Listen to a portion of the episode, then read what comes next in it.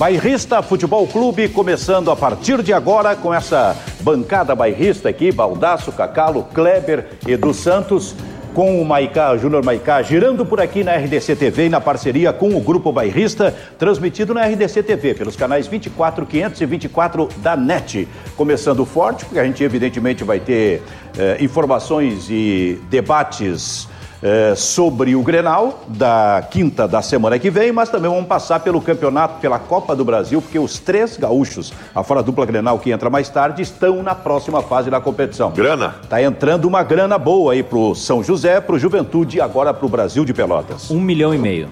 Quem tá feliz é o Cruzeiro, né? Que também passou na Copa do Brasil, Benfica, aí com o dinheiro que vai ganhar, ele vai pagar 0,00000 da dívida. O Cruzeiro, né, vai pagar um mês de salário do Rodriguinho, que já foi embora, mais ou menos, com o clipe. Ontem a gente estava, né, em Pelotas, e na entrevista coletiva do dirigente do Brasil, diretor de futebol do Brasil, ele deu o valor certo. É 1,5 milhão, mas tem os descontos, fica 1,350 mil. Que paga, quanto é que será que é a folha de pagamento do Brasil de Pelotas? 200, 300 mil por mês? Deve ser. Olha aí, cara, olha o que significa isso. Mas é o mesmo valor para o São José e para o Juventude também. E se passar da próxima fase, que é jogo de ida e volta, são 2 milhões. Em se passar.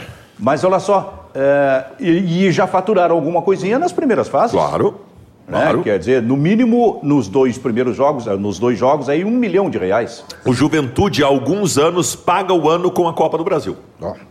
Então, o Aimoré financiou a subida para a Série A com a participação na Copa do Brasil de 17, né? É verdade, é verdade.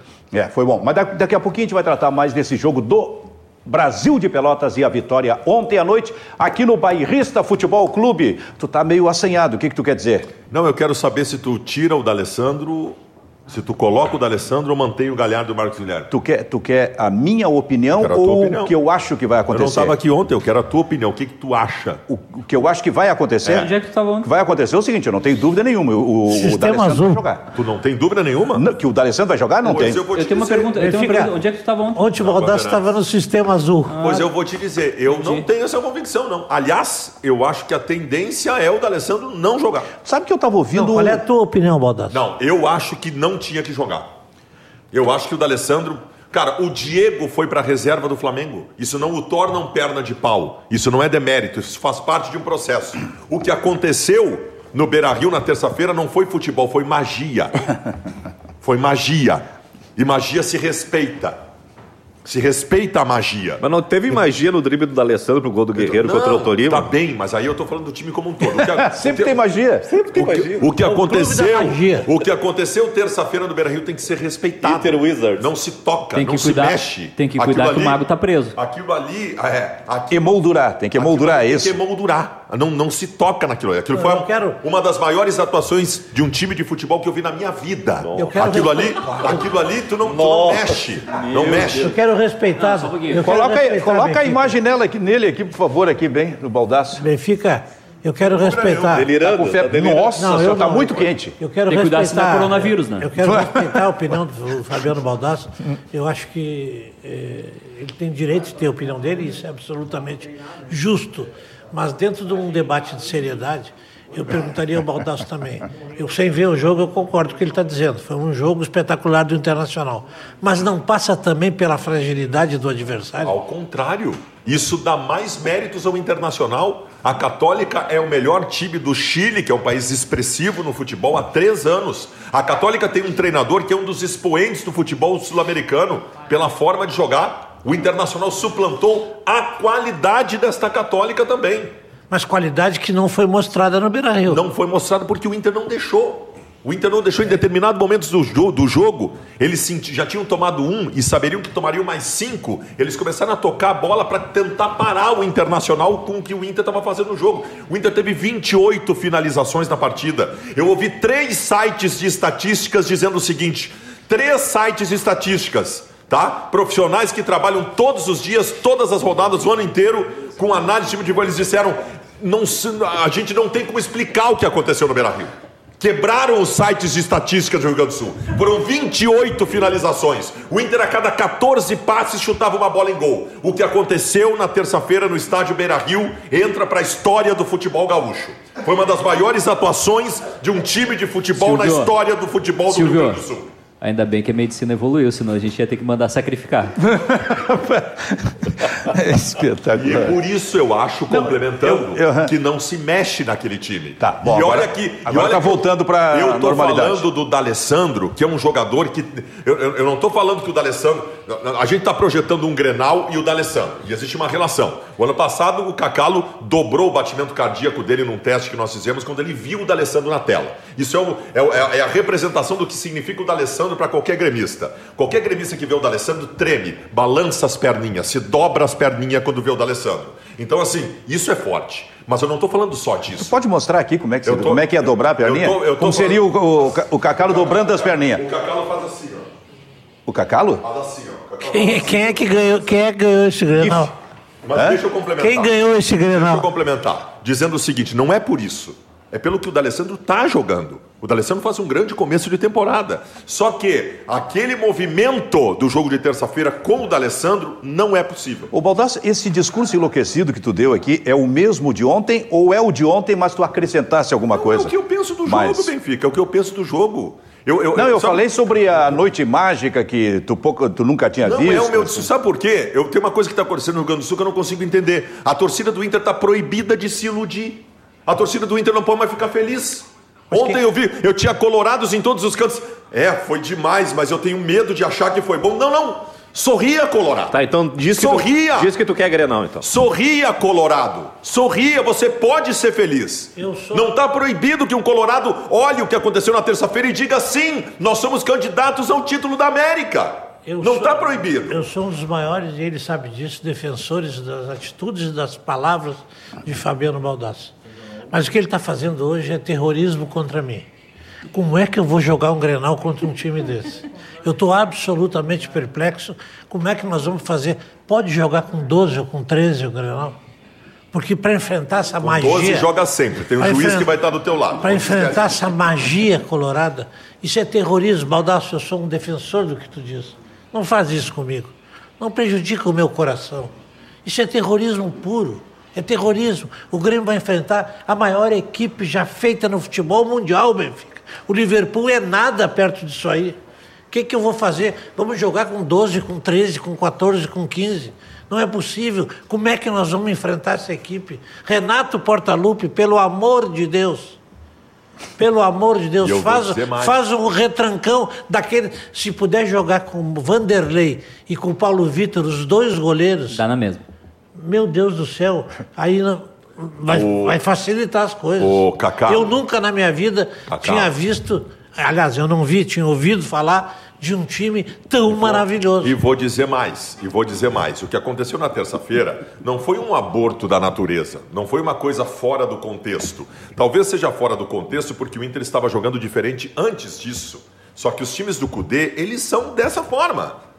O Cudê disse para todo mundo que o Lindoso não era uma convicção dele, que ele estava usando um mecanismo de segurança na pré-Libertadores. Ele soltou o time. Os médios, quando o time está entrosado, quando o time está leve, como naquele dia, os bons ficam ótimos e os médios ficam bons. O Rodinei foi Cafu naquela noite. Quando esse programa explode, os bons ficam ótimos... E os médios ficam bons. Claro. Em que categoria tu te colocas aí? Eu sou um médio que fica bom graças à qualidade de toda a equipe. Perfeito, graças ao entrosamento. Não, eu achei que é um bom que fica ótimo. Eu vou fazer uma pergunta, eu quero pegar o Rodinei. Por que dizer que... Tu joga melhor aqui ou no sistema azul? Por que dizer... Boa pergunta. Por que dizer... Ele não vai responder. Por que dizer... Vocês estão interrompendo meu raciocínio. Por que dizer... Respira. Porque, tem que juntar a pergunta com a resposta depois, só isso. Tá? Porque num jogo que nem aquele, não adianta que eu fazer uma ode ao Guerreiro, ao Edenilson, ao Galhardo, Marcos Guilherme. São jogadores que extrapolaram, jogaram demais. Eu quero pegar o exemplo do Rodinei. Sabe por quê? Vocês acham que o Ceará era um grande jogador? Para o Ronaldinho. Ele é a polícia paraguaia. Sabe por que o Ceará se tornou um jogador diferenciado e parou o Ronaldinho? O Ceará era um jogador médio, Porque o Ceará jogava num time absolutamente entrosado, que funcionava por música. O time do Internacional, terça-feira, funcionou por música. O Rodinei virou Cafu e o Wendel virou Roberto Carlos. Qual era o melhor time? O de 2006 ou esse de agora? Não, é que tá te encantando? Calma, vocês percebem que eu tô tendo algum equilíbrio para analisar? eu acho que tem que ter algum... Tem que ter calma.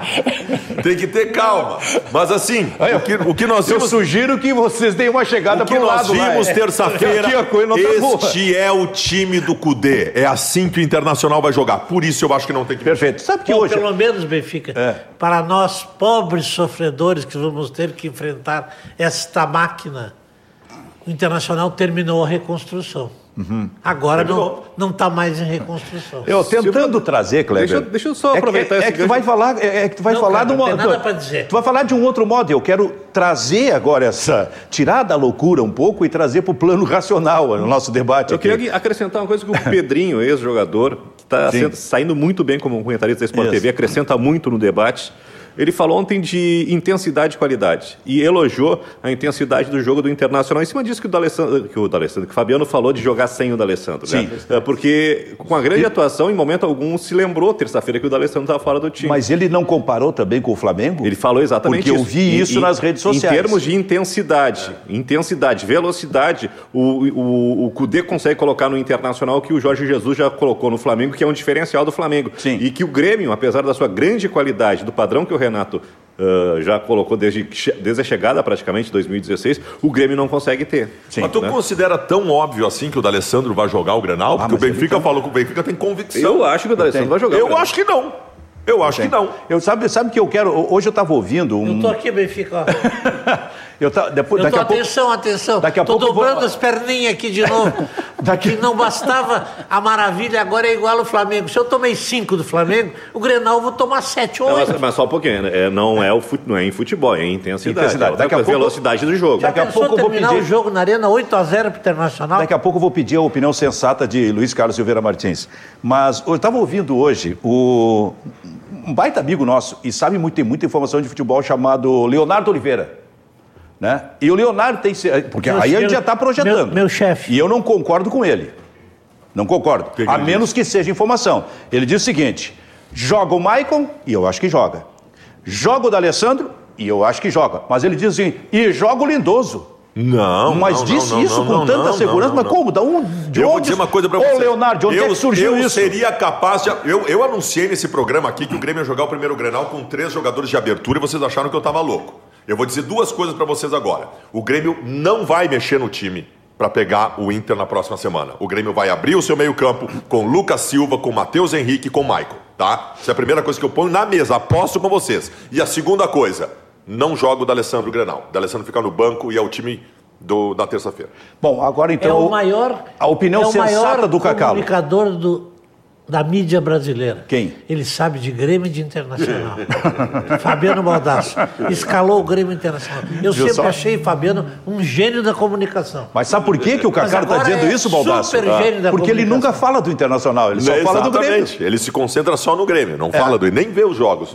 Tá. Por onde passam os teus medos aí, então, Cacalo, em relação ao Grenal? Eu já referi. Se fosse enfrentar o Liverpool com o Roberto Firmino, bom, eu ia me fechar embaixo da cama em casa. Agora, para enfrentar essa máquina que foi narrada aqui, eu não sei o que eu vou fazer, Benfica. Bom. Não vou nem ao cinema, porque o cinema... Tu não vai no jogo, Cacalo? Não vai no jogo, então? Não, na Arena eu vou a todos. Mas mesmo correndo esse risco... Sim, mas o que eu posso fazer, né, tia? Não tenho maneira de fugir de um jogo desse. Como é que eu vou enfrentar uma máquina? Eu vou ser mais um na torcida a torcer, que é a minha função. Agora, pelo amor de Deus, tia... Bom... Rafael Serra. Eu estou perplexo, eu estou pasmo aqui. Eu não sei como é que o Grêmio vai fazer. Se eu fosse dirigente do Grêmio, já fui. Alô. Tá ali, o Serra tá ali, apareceu ali. Já fui dirigente do Grêmio. Com informações. Se eu fosse dirigente do Grêmio... Pânico, e todos os gremistas estão apavorados. Eu perdi o Grenal de 5-2, Benfica, uma vez. Não tenho vergonha de dizer isso. Ganhei 200 Grenais. Tu queria demitir o Hélio dos Anjos no intervalo e não te deixaram. Isso é informação de Fabiano Baldasso. Se tu tivesse feito isso, não teria tomado 5. Tu ficou brabo porque o Hélio dos Anjos estava com um jogador a menos e queria botar o time pra frente no segundo tempo. Tava perdendo por 2-0. Foi lá pra demitir no intervalo. Primeira vez na história que um presidente quis demitir um treinador no intervalo do jogo. Você é o gênio da comunicação, Fabiano Baldasso. Mas ganhei muitos Grenais também. Mas o que eu quero dizer é que 5-2, se o Grêmio perder esse próximo Grenal por 5-2, vai ter festa na Arena. Porque vai ser pouco. Porque é pra perder 8-0. Ah, tá. Vocês não vão me constranger por eu estar feliz. Vocês estão tentando isso de todas as formas. Não. Eu tenho esse direito. Eu tenho esse direito. Vocês querem me tirar o direito de sorrir. Fabiano, de me iludir, como é que é? Eu tenho esse direito. Seja justo comigo. Eu estou entendendo a tua felicidade. Ela é tão rara, mas eu estou entendendo. A raridade, às vezes, faz com que a gente extrapole aquilo que diga. Mas eu concordo com tudo que tu está dizendo, eu te dou o direito e respeito a tua opinião. Eu estou preocupado é com o Grêmio. Uhum. O que fará o Grêmio, o que fará o Renato Portaluppi. Olha, quando jogou com o Real Madrid, o Grêmio perdeu por 1-0, não deu um chute em golo. Um só, um chute em golo. Tu imagina agora que no Grenal como é que vai ser, Benfica? Se com o Real Madrid em campo neutro, o Grêmio não deu nem um chute em gol contra essa máquina poderosa agora. Eu não sei o que vai acontecer. Renato Portaluppi, pelo amor de Deus, Renato Portaluppi. Não... Preste bem atenção no que está sendo dito aqui e faça uma poderosa retranca. Eu ainda estou tentando entender a tua convicção e a do Kleber. Sobre o D'Alessandro? Por que se mexeria no movimento do time do Internacional, sim, com o retorno do D'Alessandro? Não, primeiro porque ele já fez isso, ainda que fosse numa fase em que ele realmente estava jogando para garantir a classificação, porque daqui a pouco tirou o Lindoso e depois voltou com o Lindoso, tá? Segundo é a figura do D'Alessandro. Se a gente estivesse falando de um outro jogador, sabe, poderia ser diferente o raciocínio, mas eu estou levando em conta a figura e a história do D'Alessandro. Sabe? Então eu acho, e mais do que isso, eu acho que ele ainda pensa, talvez, que o D'Alessandro vai dar uma coisa que para este time, que teve muita intensidade, esse time não tinha, que era a ideia de criatividade. Como, sabe? Não tinha? Não tinha. Não tinha criatividade. Esse era um time intenso. É um time intenso com Bosquilha, com o Marcos Guilherme, com o Edenilson. Eu disse no programa anterior ao jogo aqui, o Internacional não depende mais do D'Alessandro para armar. O Internacional tem um movimento mecânico de meio campo em que o Bosquilha arma, o Edenilson arma, o Marcos Guilherme. O Inter produziu muito. O Inter armou, criou. Armar, para mim, é diferente de criatividade. Mas não teve criatividade, o Inter entrou na área de todas as formas o jogo todo. Mas para isso não precisa de criatividade. A intensidade permite, se um time é intenso, especialmente nos movimentos de meio, essa linha de três, por exemplo, do Internacional, que é muito rápida e intensa, esse time entra na área independente de criatividade. Mas o time foi criativo. O time inverteu, os jogadores invertiam. O time chegou de todo e confundiu o sistema defensivo adversário. Mas eu discordo. E ó, mesmo eu achando que o D'Alessandro não vai começar o Grenal, eu quero fazer uma defesa ao D'Alessandro. Porque se tu perguntar para a torcida do Inter hoje, a torcida do Inter não quer o D'Alessandro como titular no Grenal. A torcida do Inter quer a repetição do time de terça-feira. Porque a torcida do Inter tem uma memória recente de um time do Inter que tinha uma dificuldade de chegar com criatividade e força na frente. Mas a defesa ao D'Alessandro que eu faço é o seguinte: o D'Alessandro, titular do Internacional, jogou com o Lindoso. Sim. Né? Então, como seria o D'Alessandro com esse outro movimento, com o Edenilson centralizado no meio-campo? Só tem para mim, uma alternativa para segurar o D'Alessandro no banco. É ele exatamente pensar o seguinte: essa criatividade eu vou buscar mais adiante.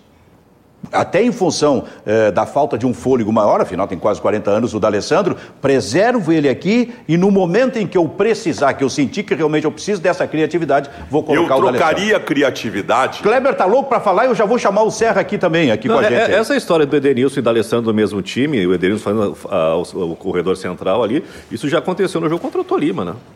O Marcos Guilherme e o D'Alessandro criaram o lance. Mas alguns minutos, porque o D'Alessandro foi expulso, né? Mas foram 25 minutos. E interessantes. Foi uma espécie de reconstrução do Internacional durante o jogo. Sabe o que eu estava pensando na comparação com o Flamengo agora? O Flamengo tem essa intensidade e tem a criatividade pelo Everton Ribeiro. Mas eu acho que era o cara que tu sempre entendeu que poderia ser contratado. Oremos, gremistas, pelo amor de Deus. Cacalo está muito bem. Oremos, gremistas. Já devolvo para ti aqui. Comparação com o Flamengo. Faz 6 Grenais desde 2018 que eles não ganham nada. Ô, Cacalo, olha aqui. Grenal. E agora eu... Meu Jesus, oremos. Cacalo, olha aqui o Serra. Há pouco tempo eu chamei... Serra, programa... faz um Pai Nosso aí, Serra. Esse programa está completamente louco hoje. Há pouco tempo eu chamei o Serra aqui, o Serra estava no celular. Tu estava falando com quem? Com o Renato ou não? Não, eu em função do que o Baldasso estava falando aqui? Estava tentando falar com o presidente Romildo aqui, Benfica. Depois dessa manifestação do Baldasso... Eu liguei pro presidente pra gente dar VO nesse Grenal aí, Benfica. A minha sugestão é essa. Cancela. É a minha sugestão, não vamos na arena. O Baldasso é muito inteligente, Benfica. Ele tá conseguindo achar motivação pro Grenal que o Inter não ganha desde 2018. Eu só tô feliz e vocês não podem impedir disso. Segura aí, Serra, segura aí. Kleber, completa por gentileza o teu raciocínio que tava falando. Essa ideia aí do D'Alessandro e do Edenilson já foi testado, acho que funciona, né? Quem é que sai pro D'Alessandro voltar? Seria o Galhardo. Galhardo é o time do jogo contra o Tolima. E a questão do D'Alessandro cresce de importância porque é Grenal. Uma coisa é jogar contra a Universidade Católica, né? E outra coisa é jogar o Grenal. Acho que a presença do D'Alessandro num Grenal é importante para a organização, para a estrutura e até ter algum líder dentro de campo. Acho que o Internacional, ainda por ser um time de formação, precisa de uma referência do peso do D'Alessandro, um cara que coordenou e arrumou o time no Grenal do Gauchão, com um homem a menos. Edu, na interatividade do programa, alguma observação sobre a arrancada de Fabiano Baldasso? Temos uma unanimidade. Como é que está a audiência? Está boa? Todo mundo achando que o Baldasso está louco. É mesmo? Entre gremistas e colorados. Pela primeira vez na história desse programa, são unânimes. É o homem que une as torcidas. Né? Só um pouquinho. Eu sou a voz divergente, Fabiano Baldasso. Tu não acha que ele está louco? Eu estou entendendo a felicidade do Baldasso. Essas coisas raras, quando acontecem, a gente tem que entender. E tu, Serra, tu está louco? Então, o Benfica, mas o Baldasso está lúcido numa coisa só aí, Benfica. Por não ter o Thiago Neves, tá? E o Jean Pyerre. Aliás, o Jean Pyerre faz teste hoje, tá? Sim, sim. O Jean Pyerre vai jogar hoje à tarde um coletivo e se não sentir nada, ele vai ser relacionado para enfrentar o Pelotas domingo. Certo. Não tem chance alguma do Jean Pyerre começar o Grenal na quinta-feira. E aí, por conta do Jean Pyerre e do Thiago Neves, o Renato deve repetir a formação com o Lucas Silva, Maicon e Matheus Henrique. Não descarto, Benfica, quase que remotamente, mas a entrada do Thaciano. E justifico por quê? Porque no segundo tempo contra o América de Cali, visivelmente o Grêmio melhorou. O Grêmio melhorou, né? Foi um time mais intenso. Foi o Grêmio que está acostumado, né? Com um jogador mais de movimentação ali. Agora é um Grenal, né? Todo cuidado é pouco, como sempre. Mas sairia quem? Para começar o Thaciano, o Michael? Acredito que o Michael, Benfica. É mesmo? É. Tu acha isso, Cacalo? Mas porque é o seguinte, Benfica, o Michael, ele tá queimando uma substituição, né? O Michael... 15 do segundo tempo. Retrospecto, todo jogo o Michael é substituído. Ah, cara, mas exatamente no Grenal eu acho muito difícil. Por aquilo que ele... É mais ou menos o raciocínio do D'Alessandro, não é, Cacalo? Não, mas no Por Grenal... aquilo que ele representa pro time do Grêmio, cara. Não, eu não tenho dúvida que se o Michael tiver em condições físicas... Sim. Físicas e não tem que sair no intervalo, eu não tenho dúvida que ele vai começar o jogo.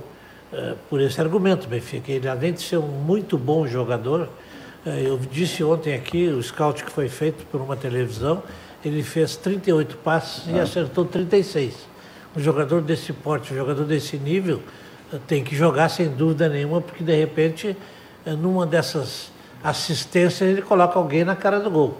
Então, eu não tenho dúvida. Serra, concordando e discordando, eu acho que se o Michael tiver condições plenas físicas, médicas, enfim, atléticas para jogar, ele joga o Grenal sem dúvida nenhuma. Não, eu tô contigo, tanto que eu destaquei que descarto praticamente a entrada do Thaciano, mas se a gente pegar o segundo tempo contra o América, o Grêmio melhorou, né? Jogou melhor com a entrada do Thaciano sem o Michael. Mas o Thaciano é um jogador que... Eu acho ele bom jogador, mas é um atleta que não se completa dentro de campo.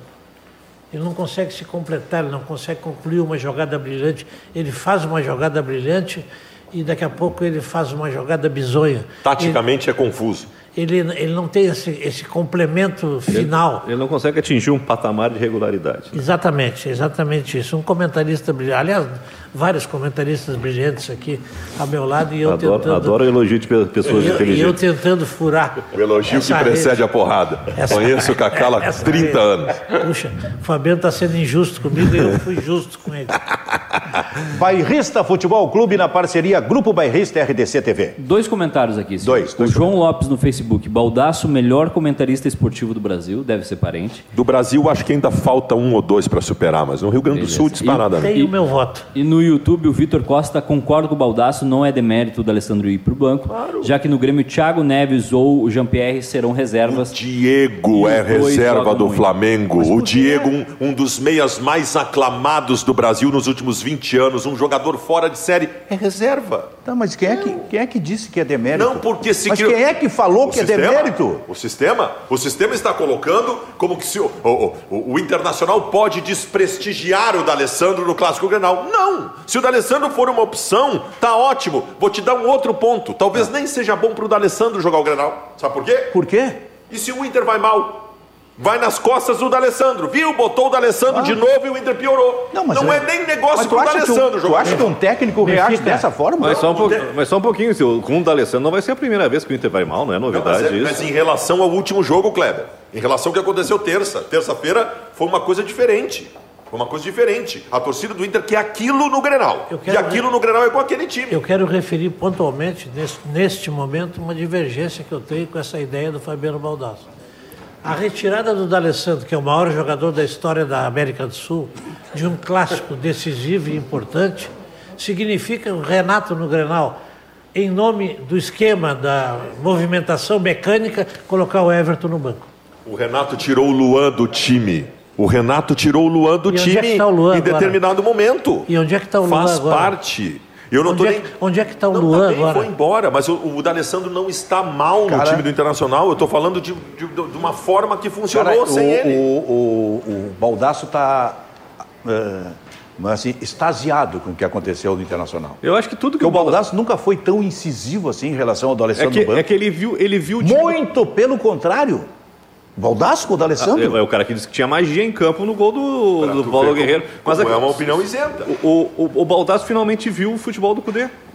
Né? O que a gente viu terça-feira foi finalmente o futebol do Cudê. Só que não dá para desprezar que tem um Grenal pela frente. Uma coisa é jogar com a Católica. E eu vou ser um coerente incoerente, ou incoerente coerente. Assim como eu acho que o melhor Inter, o Inter do futuro é o Inter sem D'Alessandro, eu quero o D'Alessandro no Grenal. Né? E o Grêmio tem que pensar num time sem o Maicon. Mas por ser Grenal, o Maicon tem que jogar.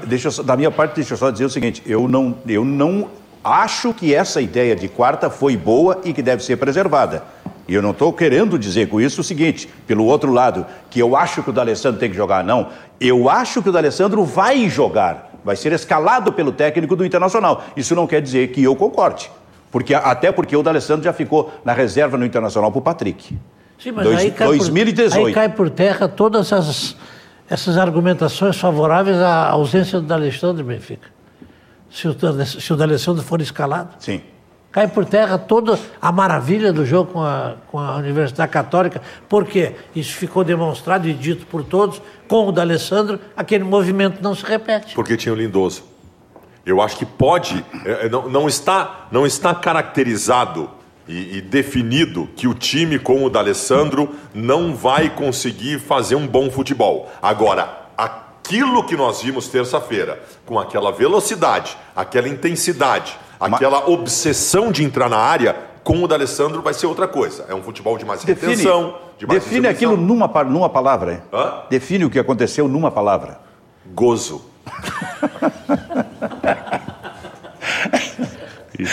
Pode falar, Serra.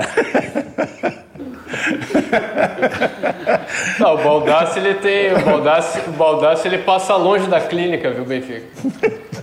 É mesmo? É. Depende qual é a clínica, de quê? Cara, tu tá bem, cara. Mas vocês não gostaram? Sabe o que eu estou sentindo? Porque ele estava louco para estar aqui ontem já, para dizer tudo isso. Vocês não gostaram? Tudo isso. Vocês não viram o negócio? Ele estava no sistema. A imprensa do centro do país está enlouquecida com o que viu do Internacional terça-feira. Enlouquecida. É, vamos combinar uma coisa entre nós aqui. Eu acho que isso ninguém vai discordar. Foi a maior atuação de um clube brasileiro nesta temporada. Ninguém jogou isso em lugar nenhum, em momento algum nessa temporada.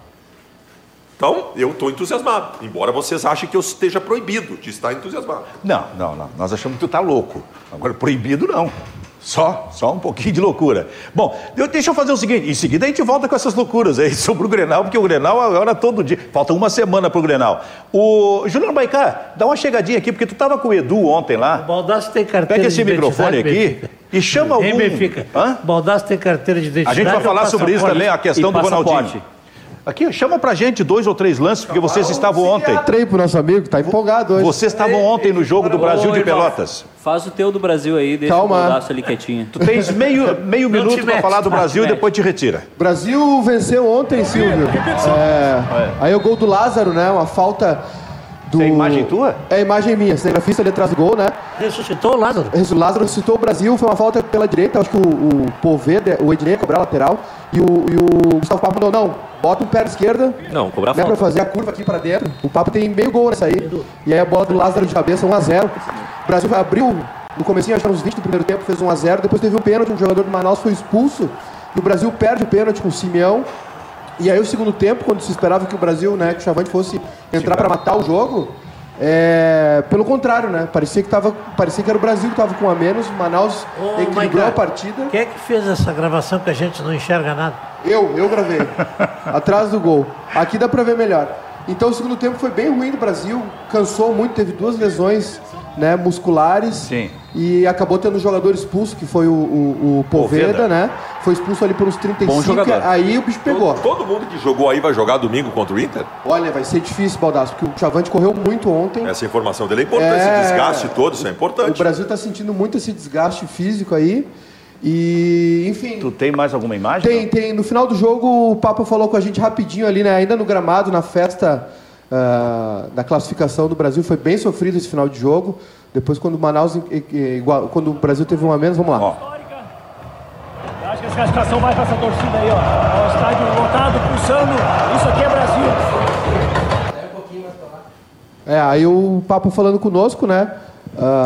O final de jogo foi bem tenso ali, Silvio, com o Manaus com 10 jogadores. O Manaus dominou o segundo tempo. O Manaus dominou o segundo tempo com um jogador a menos. Depois, quando o Brasil perdeu o Poveda, então foi um horror, assim. O final de jogo foi bem dramático, né? Significava muito para o Brasil, o Brasil com uma folha atrasada, admitida pela direção, conseguiu que ele vai conseguir botar em dia essas pendências financeiras. Quanto é uma folha de um clube do interior desse porte? Do Brasil de 200 a 300 mil. 200 a 300 mil. E ainda tem uma questão que ia ficar uma parte do valor retido já por alguma questão trabalhista de justiça, né? Mas de qualquer maneira vai entrar 1.350.000. E o Chavante tem um problema seríssimo que é o seguinte, tem uma questão de fair play financeiro, né, rolando. E ontem seria o julgamento, foi um dia bem tenso lá no Bento Freitas, seria o julgamento ontem na CBF, que acabou sendo adiado por questões burocráticas, enfim. Mas o Brasil ainda está, né, na lupa da CBF e pode sofrer sanções. Sanções seriam, inclusive, quedas de divisões. Sim, né? Por quê? Por causa do fair play financeiro, por falta de pagamento, mas obrigações... o dirigente do Brasil ontem disse que os débitos que levaram a esse julgamento já tinham sido quitados. Mas o próprio, o Giovanni, né, o diretor de futebol... Fiscais? Não, débitos com jogadores, que não pode dever... Trabalhistas, exatamente. Os fiscais, acho que está tudo no Profut, né? Sabe que eu estou lembrando uma noite mágica de julho de 1985. Eu acho que eu sou um privilegiado no futebol, cara. Tu estava lá? Eu fiz o maior jogo da história do Brasil de Pelotas. Eu estava lá pela Gaúcha. Roberto Brauner era o narrador. Contra o Flamengo. Grande Brauner. Diga lá a informação. Rui Carlos Ostermann, comentarista, e eu estava com o Darcy Filho na reportagem, uma noite fria danada, e o Brasil ganhou de 2-0 do Flamengo. Ontem à noite eu dei mais uma olhada na escalação do Flamengo, que eu tinha algumas dúvidas, mas estavam ali, cara. Filhol, Leandro, Zico, Andrade, Adílio, Tita, Moser. Esses caras estavam em campo... Hã? O Júnior eu não me lembro, eu acho que o Júnior... Era o Adalberto. Lateral esquerdo. Cara, esses caras todos em campo, e o Brasil de Pelotas ganhou de 2-0 e viu os gols de novo. Sim. O gol do Bira, numa falha defensiva do Brasil, e depois um gol de outro mundo do Júnior Brasília. O Bira não paga uma janta lá em Pelotas. Aí, ele... até hoje, né? É, onde ele vai é... Por conta daquele jogo, ele veio pro Grêmio depois, do Minelli. Chegou aqui e já embarcou para uma excursão do Grêmio à Europa. Olha, mas foi uma noite maravilhosa. Silvio, tu não tinha nascido ainda, né? Em 85 eu tinha meses. Ó, o Flamengo, ó. Fidjol, Ailton, Leandro, Moser, Alberto, Andrade, Adílio, Zico, Tita, Chiquinho e Bebeto. Nossa senhora, Bebeto... Ah, tinha o Bebeto também. Bebeto Guri. Zagallo técnico. O Brasil do... Explicado tudo. Valmiro...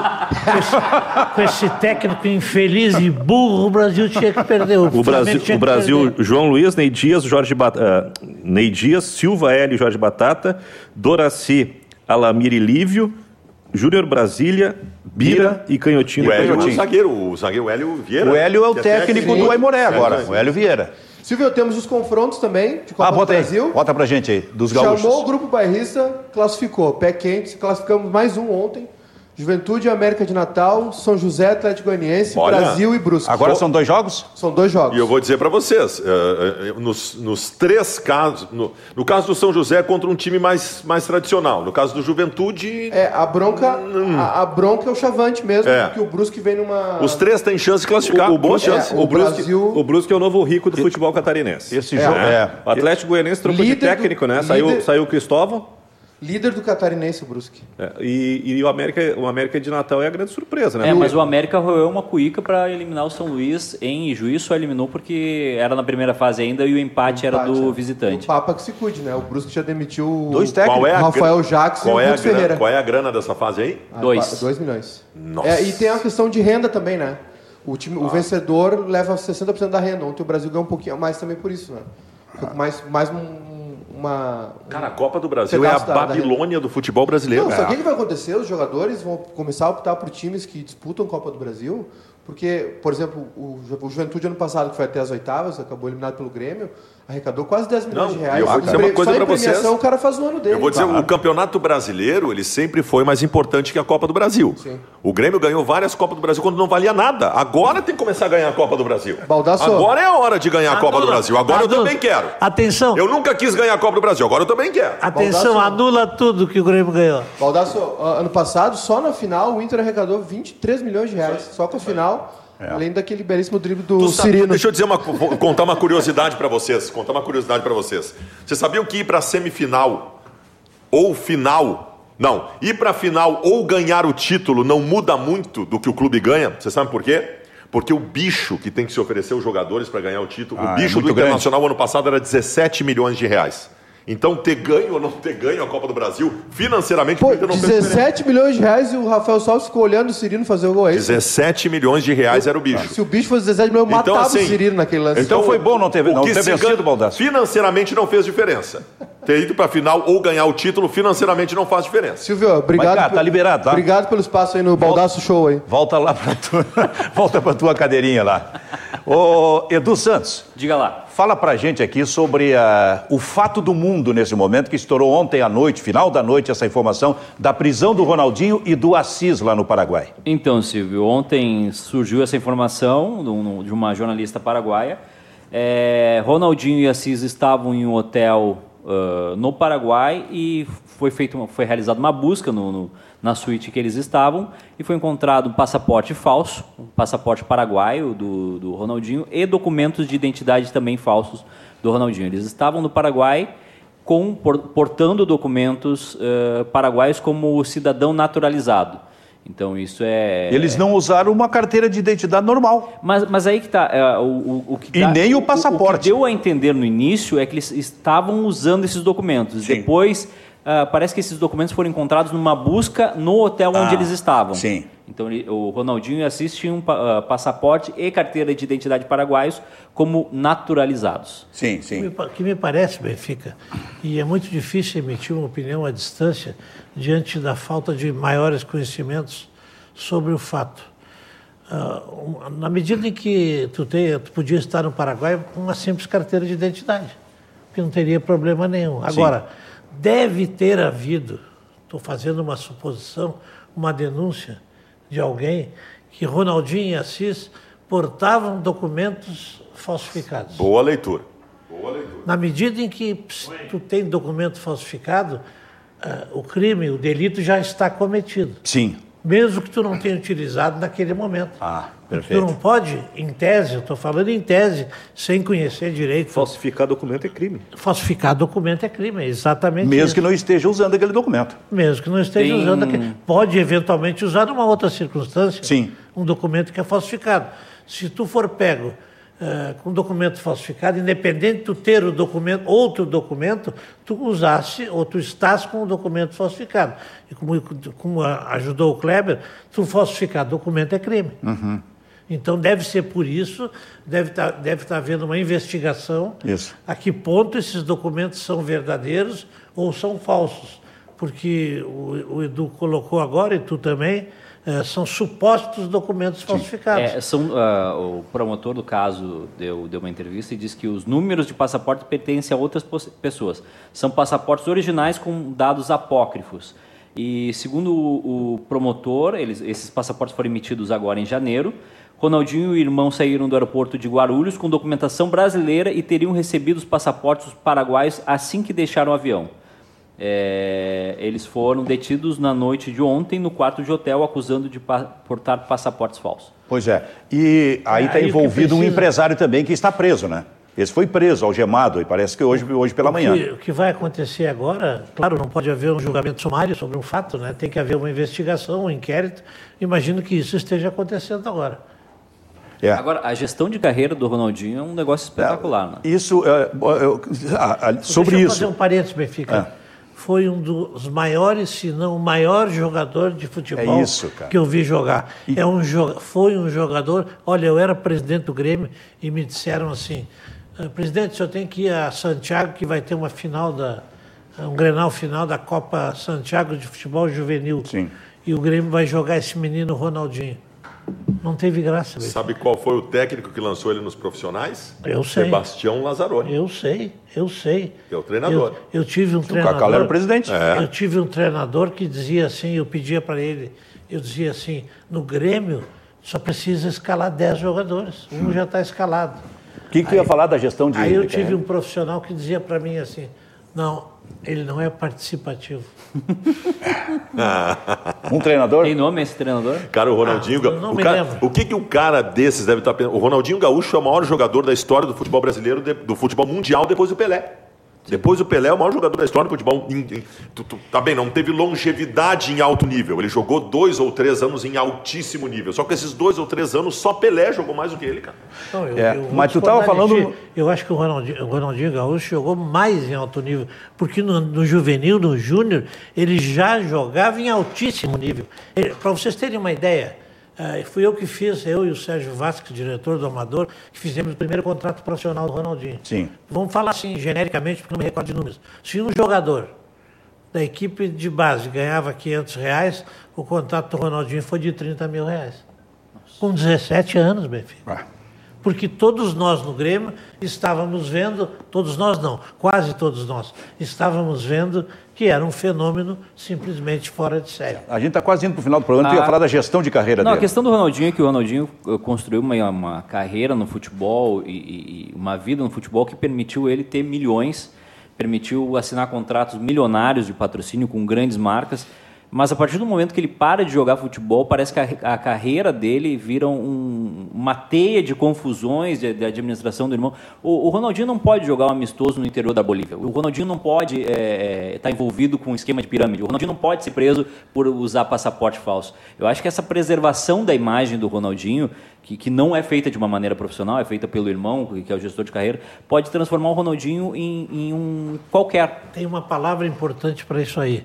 Eu concordo contigo, ele não pode jogar um amistoso no interior da Bolívia. Nada contra a Bolívia, não, nada contra, mas ele é o nada Ronaldinho. Contra. Mas isso aí tem uma palavra-chave, chama-se ganância. Agora, isso tudo Kleber, realmente ruim, porque a gente viu esse jogador.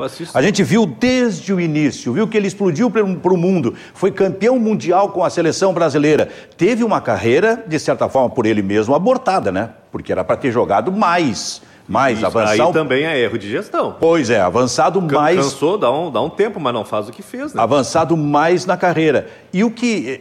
Não, mas forma, bate, olha...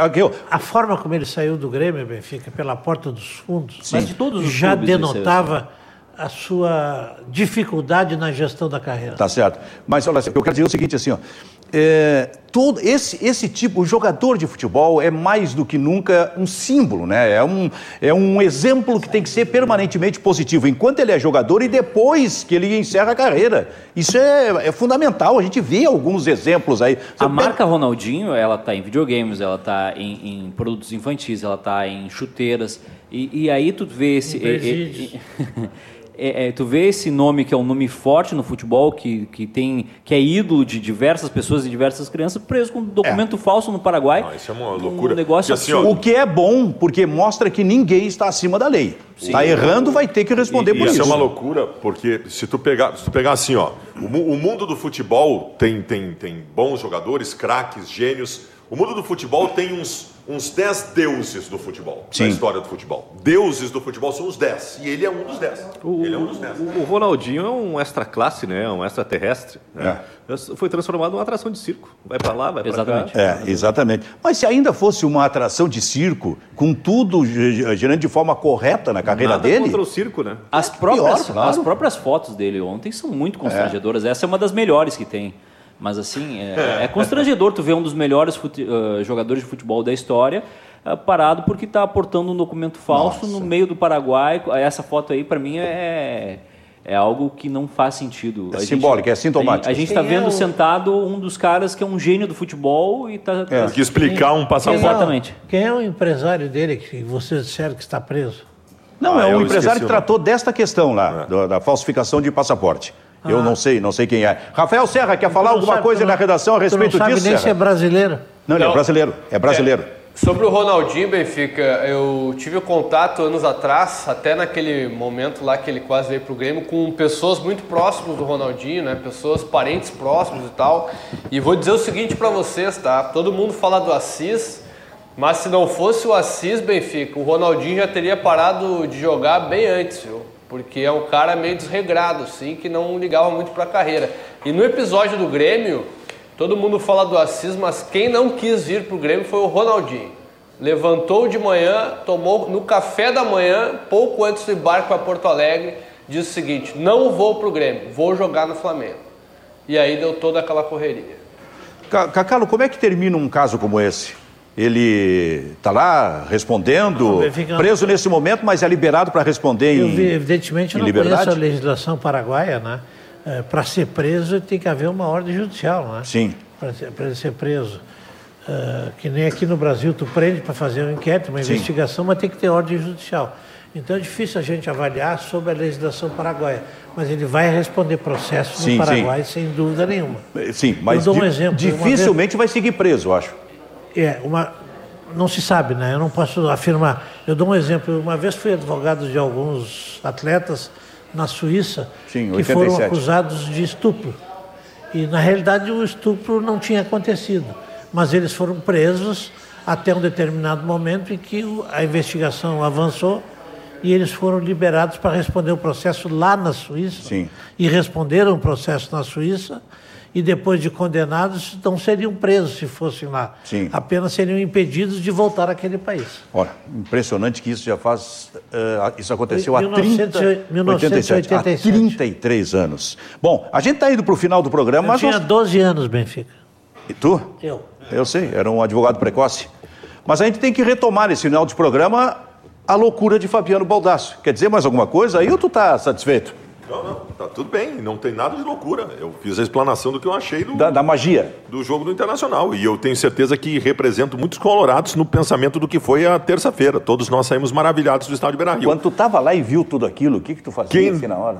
Cara, entusiasmo. E aí entra uma coisa importante. O time não pode estar como eu tô, o treinador não pode estar como eu tô, mas eu, torcedor, posso estar assim. Os torcedores do Internacional, por isso que eu estou querendo dizer. Enfeitiçado. Enfeitiçado, essa é a palavra.